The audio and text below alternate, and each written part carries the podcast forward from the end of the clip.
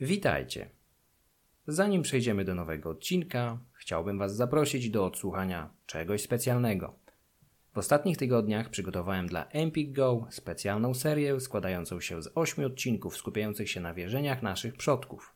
Będę w nich opowiadał głównie o polskich diabłach, smokach i czarownicach, ale znajdzie się tam też trochę miejsca dla innych postaci, tak popularnych w słowiańskim folklorze, o których nie mówiłem jeszcze w moim podcaście.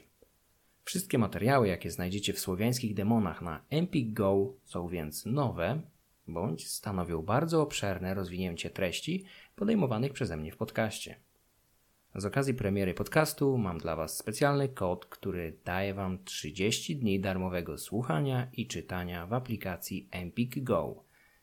Z kodem Demony30 posłuchacie dedykowanej serii słowiańskich demonów bezpłatnie. I nie tylko ich. Wszystkie 8 odcinków można odsłuchać już teraz w aplikacji. Kod możecie aktywować do 15 czerwca na stronie empik.com łamane na GoFree. Kod wyłącznie dla nowych użytkowników, ale nie wymaga podpięcia karty, więc po okresie próbnym można zrezygnować bez ponoszenia żadnych kosztów. Zapraszam. W niemal wszystkich odcinkach powoływałem się na jakieś źródła pisane pochodzące z interesującej nas epoki. Przypadku odtwarzania wierzeń przedchrześcijańskich najwartościowsze materiały pochodzić będą z wczesnego średniowiecza. Przez wczesne średniowiecze rozumiemy okres od V do XI wieku, czyli czas, gdy wiele ludów zamieszkujących kontynent europejski ciągle praktykowało tradycyjne wierzenia, często niezmącone w istotnym stopniu późniejszymi monoteistycznymi naleciałościami. W XI wieku mapa Europy nabiera kształtów, jakie znamy dzisiaj, a na jej powierzchni pojawiły się wtedy państwa, które przetrwają kolejne setki lat. Wprawdzie granice ciągle będą ulegać istotnym zmianom, nie będą one już jednak tak gwałtowne jak w tym okresie, który ciągle i często na wyrost zwie się wiekami ciemnymi. Przedstawicieli gwałtownie ekspandującego w wiekach średnich chrześcijaństwa obarcza się dzisiaj licznymi zarzutami, za które w obecnym stuleciu mogliby odpowiadać przed Trybunałem Haskim. Oczywiście, o ile byliby po, po stronie przegranej, jak Niemcy czy Japończycy podczas ostatniej wojny o zasięgu globalnym. Nie będę jednak dzisiaj zajmował się tymi problemami. Skupię się jednak na czymś, co chrześcijaństwo bez wątpienia upowszechniło wśród przyjmujących je ludów. Mam na myśli praktykę prowadzenia licznych kronik oraz notowania zjawisk otaczającej rzeczywistości w łatwo przyswajalnej formie, dostępnej dla szerszego grona potencjalnych czytelników. Nie dla wszystkich naturalnie, gdyż analfabetyzm jeszcze do XX wieku stanowił istotny problem, zaś książki w średniowieczu mogły mm, kosztować tyle co cała wieś, stąd nie każdego było na nie stać. Naturalnie zdaję sobie sprawę, że wiele narodów dysponowało swoimi alfabetami i korzystało z nich już przed chrystianizacją, ale skandynawskie pismo runiczne ryte na kamieniach, czy węgierski runopodobny rowasz nie pozwalały na zachowywanie dla potomności dłuższych tekstów, przynajmniej nie znamy takich przypadków. W społeczeństwach tradycyjnych królował przekaz ustny, który, jak nie trudno się domyślić, podlegał z czasem zniekształceniom. Do tego umierał bezpowrotnie razem z ostatnimi pamiętającymi go ludźmi. Sytuacja uległa zmianie wraz z ekspansją chrześcijaństwa i kasty duchownej, posiadającej w owym okresie niemal monopol na biegłą znajomość pisma. Kancelarie hierarchów kościelnych bądź władców prowadzone były przez duchownych, którzy przy okazji standardowej papierkowej roboty prowadzili mniej lub bardziej rzetelne kroniki swoich społeczeństw. Trzeba zauważyć, że we wczesnym średniowieczu sztuka pisania i czytania była rzadka nawet wśród ścisłych elit. Cesarz Franków Karol Wielki, pomimo licznych prób, nigdy nie przyswoił sobie sztuki pisania. Czytał podobno bardzo kiepsko. Cesarz Otton I z kolei nauczył się czytać i pisać dopiero przed czterdziestką. Analfabetą do śmierci pozostał nieustępliwy wróg Bolesława Chrobrego, cesarz Henryk II. Dla kontrastu, Mieszko II, władający biegle greką i łaciną, mógł być nawet najbardziej wykształconym europejskim władcą swoich czasów. W jego przypadku taka erudycja była spowodowana jednak planem przeznaczenia go do stanu duchownego, który z bliżej nam nieznanych powodów został zarzucony. Wracając jednak do tematu dzisiejszego odcinka. Lwią część przekazów źródłowych, z których czerpiemy jakąkolwiek wiedzę o dawnych słowiańskich bogach, świątyniach czy praktykach religijnych, czerpiemy z kronik autorów chrześcijańskich. W zdecydowanej większości duchownych. Pewnymi wyjątkami są relacje muzułmańskich lub greckich podróżników i dyplomatów. Wszystkie znane nam źródła tekstowe z okresu od V do XV wieku wydano w 2020 roku w Hiszpanii w pracy pod tytułem Sources of Slavic Pre-Christian Religion. Była ona moim głównym oparciem w przygotowaniu tego odcinka, a także kolejnego. Naszą podróż poprzez świat źródeł pisanych do przedchrześcijańskich wierzeń powinniśmy zacząć od materiałów chronologicznie najstarszych. Będę omawiał po kolei źródła, jakie ukazywały się w konkretnym języku bądź kręgu kulturowym.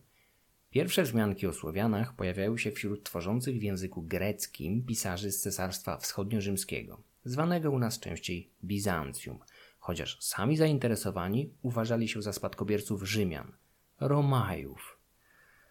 W odcinku o Perunie wspominałem o relacji Prokopiusza z Cezarei, w której pojawia się wzmianka o ciskającym piorunami bogu Słowian nienazwanym z imienia.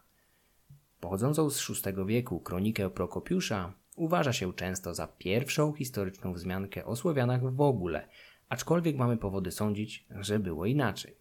Około 100 lat przed greckim kronikarzem swoją relację z podróży na peryferia cywilizowanego świata spisał niejaki Priscus – Dyplomata gockiego pochodzenia w służbie władców Konstantynopola, wysłany z misją do władcy Hunów Attylii.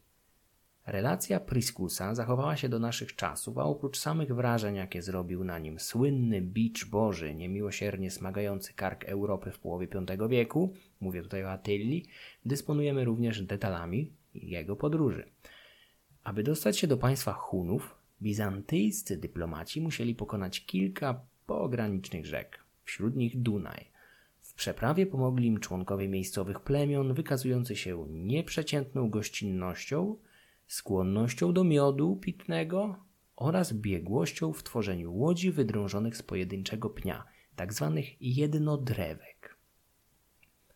Priscus niestety nie nazywa z imienia spotkanych plemion, ale charakter używanych przez nie łodzi nasuwa nam wyraźne skojarzenia ze Słowianami. We wszystkich późniejszych źródłach greckich wyraźnie podkreśla się, że łodzie jednodrewki były akcesoriami charakterystycznymi dla plemion słowiańskich, z którymi Romajowie w przyszłości mieli równie często walczyć, jak i handlować. Możliwe, że przodkowie Antów i Sklawenów, wyznawców gromowładnego bóstwa, którzy najechali zbrojnie Bałkany w VI wieku, mieszkali w rejonie naddunajskim znacznie wcześniej. Kolejnym kronikarzem jest wspomniany już autor historii wojen gockich, Prokopiusz Cezarei, prywatnie sekretarz wybitnego generała Belizariusza. Jego opis Słowian prawdopodobnie pochodził z opowieści żołnierzy bądź uchodźców z rejonów ogarniętych ekspansją plemion z północy. Prokopiusz, pisząc o Słowianach, podkreślał nie tylko ich oddanie jednemu Bogu, władcy błyskawic, ale także dzikość, odwagę i brutalność w walce, sprawność fizyczną niezależność, niechlujstwo, gościnność oraz wyjątkowe okrucieństwo wobec pojmanych jeńców, których zwykli zabijać bez litości, stosując mniej lub bardziej wyszukane kaźnie. Część opisów mordów można interpretować jako zbrodnie rytualne, zwłaszcza że oprócz ludzi zabijano również zwierzęta. Prokopiusz donosi, że sklaweni oraz antowie zwykli tak ludzi, jak i niektóre gatunki zwierząt rozciągać na ziemi i przywiązywać ich członki do czterech drzewców wbitych specjalnie w tym celu w ziemię. Następnie pałkami roztrzaskiwali głowy ofiar. Nikt do końca nie wie, czy był to jakiś rytuał, czy też zwyczajne bestialstwo lub wyolbrzymienie kronikarza, który chciał pokazać niechcianych przybyszy z północy w jak najgorszym świetle. Te inne okrucieństwa wypełniają karty ówczesnych relacji o konfrontacji świata śródziemnomorskiego z dzikimi najeźdźcami. W VI wieku spotykamy się z jeszcze jedną relacją przypisywaną pseudo-Cezaremu z Nazjansu. Skąd to dziwne imię? Ano stąd, że nie wiemy, kto jest jej autorem, a dawniej przypisywano ją właśnie Cezaremu z Nazjansu, młodszemu bratu słynnego Grzegorza. Pseudo-Cezary, będący w rzeczywistości prawdopodobnie jakimś anonimowym mnichem, poświęca fragment swoich dialogów opisowi najazdu okrutnych sklawenów, którego mógł być nawet świadkiem. Jego relacja potwierdza kilka znanych nam już szczegółów o charakterze Słowian, takich jak wrodzona arogancja, niezależność, niechęć do uznawania władzy zwierzchniej oraz skłonność do mordowania własnych wodzów podczas suto zakrapianych pijackich bankietów. To te bardziej przyziemne cechy, bowiem według pseudo-Cezarego Słowianie wykazywali wyjątkowe upodobanie do pożerania pełnych mleka piersi karmiących kobiet, roztrzaskiwania niemowlą do skały oraz wycia niczym wilki. Z biegiem lat relacje pomiędzy dwoma kulturami stawały się coraz częstsze, więc Romajowie notowali coraz więcej spostrzeżeń zawierających osobliwości słowiańskiego etnosu. Końcem VI wieku niezidentyfikowany autor napisał wyjątkowe dzieło, które przetrwało do naszych czasów pod nazwą Strategikon – jest to jeden z wielu bizantyjskich podręczników wojennych zawierających 12 ksiąg pełnych uwag, zaleceń oraz spostrzeżeń przydatnych podczas prowadzenia działań wojennych na wszystkich granicach z cesarstwa. Autorstwo tego dzieła przypisywano dawniej cesarzowi Maurycemu, jednak dzisiaj nie ma co do tego pewności. Strategikon z całą pewnością był dziełem osoby nie tylko wykształconej, lecz doświadczonej w prowadzeniu wojny na kilku frontach. Autor zawarł mnóstwo informacji etnograficznych, jego zdaniem bardzo pomocnych podczas nawiązywania relacji z nacjami żyjącymi na obrzeżach imperium. W jednej z ksiąg spotkamy kilka uwag o zwyczajach plemion słowiańskich, w tym rytuałach pogrzebowych.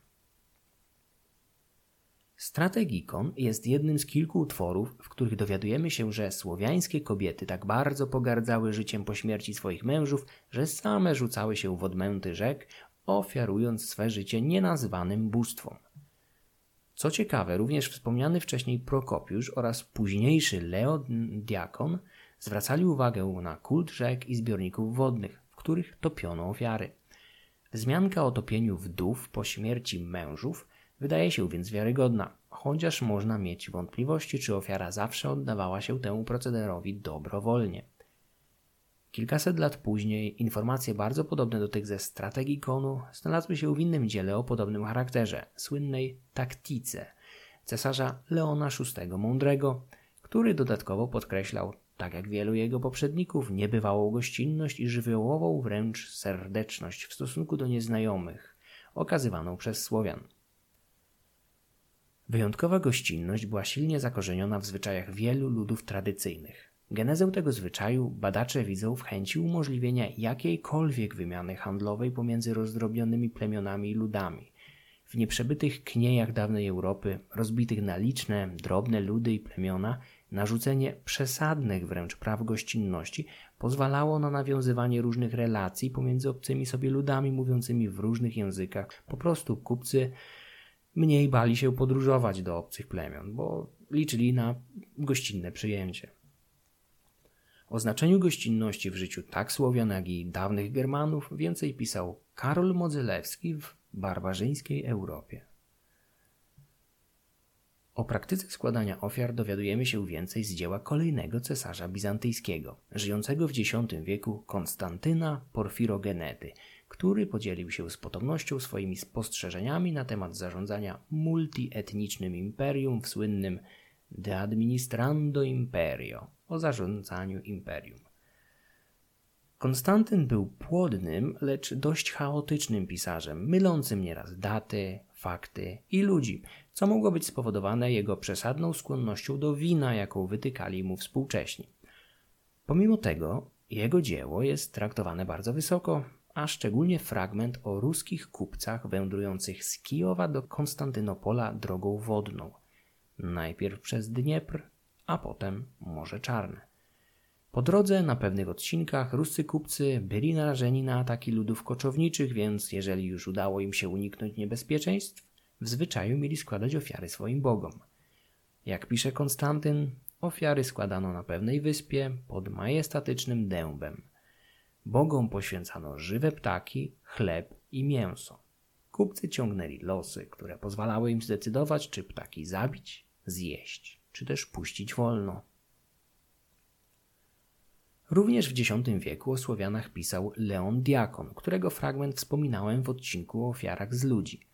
Tutaj przypomnę tylko, że grecki kronikarz pisał w czasach szczególnego natężenia kontaktów pomiędzy Rusią a Bizancjum, gdy młody kniaś Światosław trząsł całą wschodnią Europą i Bałkanami w serii nieustających wojen ciągnących się od stepów nadkaspijskich poprzez wybrzeża Morza Czarnego aż po Bułgarię i bałkańską Trację. Światosław poturbował potężną Bułgarię i państwo Hazarów, ale wreszcie połamał sobie zęby na Bizancjum, które przeciwstawiło mu zbyt poważną siłę militarną. Młody kniaś nie zdołał zdobyć Bałkanów, gdzie zamierzał przesunąć centrum swojego młodego imperium, którego stolica miała leżeć nad Dunajem. Pobity przez Greków, rozpoczął odwrót na Ruś, lecz w drodze powrotnej jego osłabioną drużynę napadli koczowniczy Pieczyngowie, wyżynając w pieniego wojów, a na końcu zabijając samego Światosława. Han Pieczyngów kazał przysposobić czaszkę pokonanego wroga na kielich, z którego korzystał podczas uczt. Zanim jednak dzielny Światosław poległ w zasadzce nomadów, prawdopodobnie przekupionych przez Bizantyjczyków, zdążył napsuć krwi armią Konstantynopola. Leon Diakon opisał następstwa jednej z takich ciężkich batalii, gdy podczas kremacji swoich poległych Ludzie Światosława poświęcali im ofiary z jeńców, kobiet i mężczyzn. Na koniec topili w nurtach Dunaju kurczaki oraz niemowlęta. Leon Diakon jest jedynym kronikarzem, który przypisuje wojownikom ruskim, których zwie tauroscytami, szczególną niechęć do poddawania się swoim przeciwnikom, nawet jeżeli nie widzieli żadnej szansy wydostania się z bitewnej matni. Mieli oni jakoby chętniej popełniać samobójstwo, rzucając się na własne miecze, gdyż wierzyli, jakoby ginąc w walce ich dusze dostawały się pod władzę ich morderców. Nie chcąc im służyć w zaświatach, wybierali śmierć z własnej ręki. Tak jak wspomniałem, Leon jest jedynym, który wspomina ten zwyczaj, nie znajdujący żadnych innych potwierdzeń z rejonów Słowiańszczyzny i Skandynawii, ale ma analogię wśród Węgrów, Tatarów i Mongołów. Możliwe, że ostatecznie popełnianie samobójstw przez wojowników walczących za przegraną sprawę nie było domeną Słowian, lecz ich sojuszników pochodzących z koczowniczych ludów Wielkiego Stepu. Dwoma ostatnimi greckimi autorami, których przytoczę, są Demetrios Chomatianus i Teodor Balsamon. Jeden był prawosławnym arcybiskupem XIII-wiecznej Ochrydy, tej samej znanej dzisiaj jako coraz popularniejszy kierunek turystyczny – Drugi natomiast był XII-wiecznym patriarchą syryjskiej Antiochii, chociaż nigdy nie dostał się do tego miasta okupowanego przez muzułmanów bądź łacińskich krzyżowców. Pisał więc z Konstantynopola. Obaj duchowni potępiali w swoich kazaniach popularny wśród zamieszkujących Bizancjum Słowian pogański zwyczaj tzw. Tak rusaliów, jaki odbywał się późną wiosną po zielonych świątkach. Rusalia miały polegać na dzikich, wyuznanych tańcach i odgrywaniu niepoważnych scenek teatralnych, a to wszystko było napędzane znacznymi ilościami alkoholu. Jak nie trudno się domyślić, rusalia mogły być związane z rusałkami, które prawdopodobnie wzięły swoją genezę z tego zwyczaju. Same obchody niejednokrotnie kończyły się tragicznie, o czym wspominał Homatianus w swoim liście. Wędrowni aktorzy biorący udział w zabawach często narzekali na brak jedzenia, które zdobywali od miejscowych chłopów prośbą, groźbą lub kradzieżą. Pewnego razu dwóch aktorów spróbowało zastraszaniem wyłudzić od lokalnego pasterza jego sery. Ten nie dał się jednak. Zdzielony kijem przez jednego z aktorów, odpłacił mu ostrzem noża wbitym we wnętrzności. Koneser wyłudzanych serów skonał na miejscu. Jak widzimy z kręgu greckiego obszaru kulturowego nie zachowało się do naszych czasów wiele relacji, z których można wyciągnąć wnioski o wierzeniach dawnych Słowian. Sytuacja będzie inna, gdy zabierzemy się za źródła pisane w łacinie oraz języku starocerkiewno-słowiańskim. Swoją drogą ten drugi przez setki lat pozostawał pod bardzo wyraźnym wpływem kultury bizantyjskiej. To, co szczególnie rzuca się w oczy w źródłach pisanych z Bizancjum, to duży udział władców oraz wojskowych w ich sporządzaniu. We wczesnośredniowiecznej Europie wysoki poziom wykształcenia władców był swego rodzaju fenomenem charakterystycznym dla państw muzułmańskich oraz Konstantynopola. Na obszarze zdominowanym przez łacinę prawie nie sposób znaleźć królów czy cesarzy piszących kroniki. Pewnym wyjątkiem był anglosaski król Alfred Wielki w Wessexie, który osobiście tłumaczył z łaciny różne dzieła o charakterze filozoficznym oraz religijnym. Z tego też powodu niejednokrotnie zwano go mądrym. Kolejne bardzo istotne źródła wczesnośredniowieczne pochodzą z obszaru krajów muzułmańskich. W jednym z poprzednich odcinków wspominałem obszernie o wielkim znaczeniu, jakiego nabrał od VII wieku młody kalifat Umayyadów, który następnie w toku licznych konfliktów wewnętrznych oraz wojen z państwami ościennymi rozpadł się na więcej organizmów politycznych. Arabscy i perscy dyplomaci, kupcy, szpiedzy i geografowie chętnie zbierali informacje o, o otaczającym ich świecie, tworząc bezcenne dla późniejszych badaczy dzieła. Jednym z takich autorów był Al-Masudi, zwany arabskim Herodotem. Historyk żyjący w Bagdadzie w X wieku stworzył kilka znanych dzieł, spośród których szczególnie interesujące są łąki złota i kopalnie drogocennych kamieni, zawierające kilka ciekawych spostrzeżeń o zamieszkujących wschodnią Europę plemionach Słowian i Rusów. Masudi rozdziela oba etnosy, gdyż, jak wspominałem niejednokrotnie wcześniej, jest bardzo prawdopodobne, że Rusowie byli potomkami Skandynawów, którzy stopniowo zasymilowali się z miejscowymi Słowianami, tworząc ciekawy amalgamat kulturalny. Masudi wspomina o licznych świątyniach w krajach zamieszkanych przez Słowian, z których jedna, znajdująca się na cyplu otoczonym z trzech stron przez morze, bywa czasem interpretowana jako rugijska Arkona. Arabski historyk wspomina o szczególnych zwyczajach, jakie towarzyszą śmierci mężczyzn, których pali się na stosach razem z ich żonami. Jeżeli zaś mężczyzna umierał w stanie bezżennym, rodzina i przyjaciele prezentowali mu zastępczą małżonkę zabijaną na jego stosie, najczęściej niewolnicę. Kronikarz czyni tutaj wyraźną paralelę do podobnego zwyczaju, jak, znanego jako sati, występującego wówczas w Indiach, gdzie małżonki palono żywcem na stosach mężów. Relacja Al-Masudiego pozwala nam lepiej zrozumieć słynną historię o pogrzebie ruskiego wodza zanotowaną przez innego arabskiego dyplomatę, Ahmada ibn Fadlana, który początkiem X wieku znalazł się z misją dyplomatyczną w kraju Bułgarów kamskich nad rzeką Kamą, daleko na krańcach znanego mu świata, tuż przed Uralem. Relacja Ibn Fadlana opowiada o zwyczajach ruskiej elity oraz podległych im Słowian, do których prawdopodobnie należała młoda niewolnica, odurzona narkotykami i alkoholem, wielokrotnie wykorzystana seksualnie oraz finalnie zamordowana na pogrzebie swego wodza, któremu miała towarzyszyć na tamtym świecie.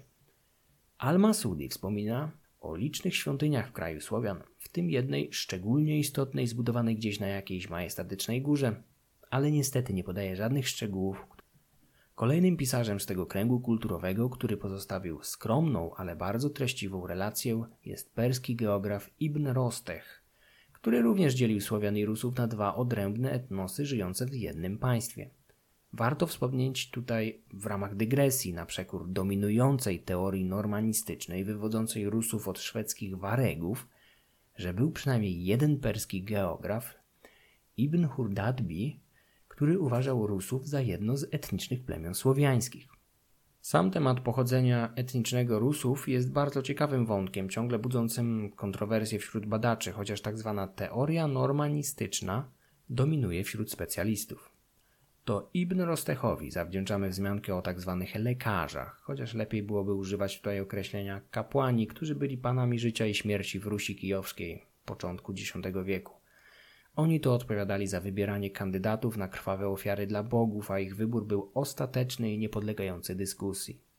Perski geograf, podobnie jak kilku innych wspomnianych pisarzy, wspominał o zwyczaju zabijania małżonek po śmierci ich mężów, z tym, że w jego wersji nie były topione, jak wspominał autor strategii konu, ale wieszane na prowizorycznej szubienicy, idealnie odpowiadającej tej wzmiankowanej przez Ibn Fadlana, a następnie już po zgonie palone na stosie męża. Co istotne, mężczyzna mógł mieć jego zdaniem kilka żon, ale nie wszystkie poświęcały swe życie. Robiła to jedna z nich, dobrowolnie, aby pokazać, że kochała go najmocniej. W naszej podróży po relacjach źródłowych przeniesiemy się teraz z Bliskiego Wschodu na mroźną Islandię – gdzie do naszych czasów przetrwały dwie interesujące relacje. Jedną jest saga o Olafie Tryggvasonie, słynnym norweskim królu znanym głównie ze swoich awanturniczych wojaży po basenie Morza Północnego oraz brutalnej chrystianizacji Norwegii, którą forsował z gorliwością przysłowiowego neofity, jakim był bez wątpienia. Znacznie częściej wykorzystywany jest jednak fragment innego dzieła, konkretnie sagi o Knytlingach. czyli potomkach Knuta, opowiadającej o panowaniu kilku kolejnych władców wczesnośredniowiecznej Danii. W jednym z końcowych rozdziałów Knytlinga sagi, wydanej w Polsce pod tytułem Księga Królów Danii, znajdujemy krótką wzmiankę opowiadającą o podboju słowiańskiej Rugi dokonanym podczas ośmioletniej kampanii króla duńskiego Waldemara Wielkiego i biskupa Roskilde Absalona w XII wieku. Dzięki anonimowemu twórcy tej sagi dowiadujemy się o istnieniu kilku pomniejszych bogów, takich jak enigmatyczny Pizamar, czy też Tiarna Glofi, najczęściej interpretowany jako czarnogłowy albo czarnogłów, o którym mówiłem w odcinku poświęconym domniemanym wcieleniom Welesa, takim jak Trzygłów. Wojny Duńczyków i Słowian z Rugi są w Knytlinga Sadze wspomniane bardzo pobieżnie. Znacznie obszerniej opowiadał o nich najsłynniejszy duński kronikarz średniowiecza, Saxo Grammatyk, o którym wspomnę niebawem. Co ciekawe, Knytlinga Saga doczekała się kilka lat temu pierwszego polskiego wydania, które niedawno przeczytałem w całości. Książka zapadła w mojej pamięci, ponieważ jest najbardziej niechlujnie wydaną publikacją, jaką czytałem w życiu. A pewnie parę setek ich było – na zaledwie 192 stronach tłumacz i wydawca zdołał zmieścić blisko pół tysiąca błędów gramatycznych, stylistycznych, a czasem nawet logicznych, kontrastujących z całkiem przyzwoitym poza tym wydaniem książki. Kolejne źródła zawdzięczamy średniowiecznym duchownym czeskim, którzy pisali kroniki w języku starocerkiewno-słowiańskim południowym oraz później po czesku. Język starocerkiewno-słowiański został stworzony na bazie prasłowiańskich gwar przez dwóch greckich braci misjonarzy, Cyryla i Metodego, wysłanych z misją chrystianizacyjną z Konstantynopola na Morawy. Język ten, oparty na gwarach południowosłowiańskich oraz bizantyjskiej Grece, pozwolił Słowianom zapoznać się z Pismem Świętym oraz liturgią w zrozumiałej dla nich mowie – Idea stworzenia takiego sztucznego języka była rewolucyjna w swoich czasach i bardzo mocno krytykowana w kręgach duchownych skupionych głównie wśród chrześcijaństwa łacińskiego, co stało się dla braci misjonarzy Cyryla i Metodego powodem wielu problemów.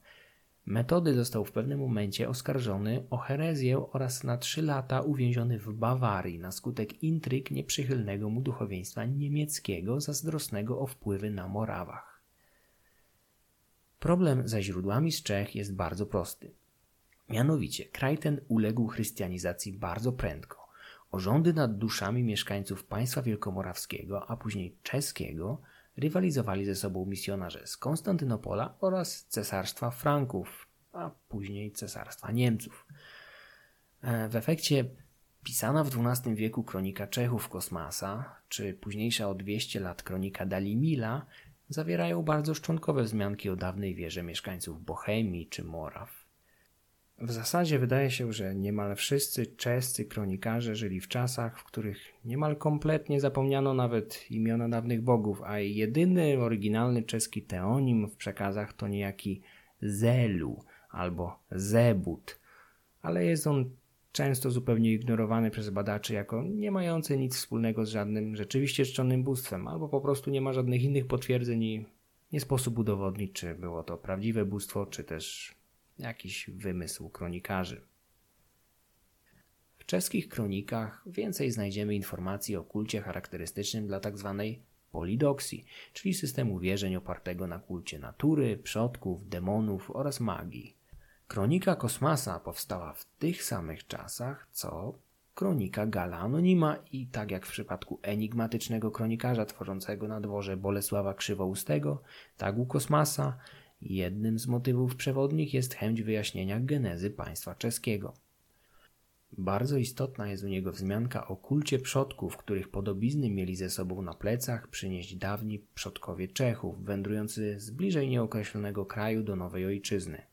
Kosmas poświęca dużo miejsca opornej chrystianizacji ludu, który nawet po dziesiątkach lat ciągle oddawał cześć bóstwom opiekuńczym domostw, zagród oraz rzek i lasów, które dla kosmasa kwalifikują się do bardzo pojemnej kategorii biesów i demonów. W kolejnym odcinku będziemy mogli przejść do najliczniejszych i najobszerniejszych źródeł pisanych w łacinie oraz języku starocerkiewno-słowiańskim wschodnim, jakim posługiwali się kronikarze z Europy Wschodniej.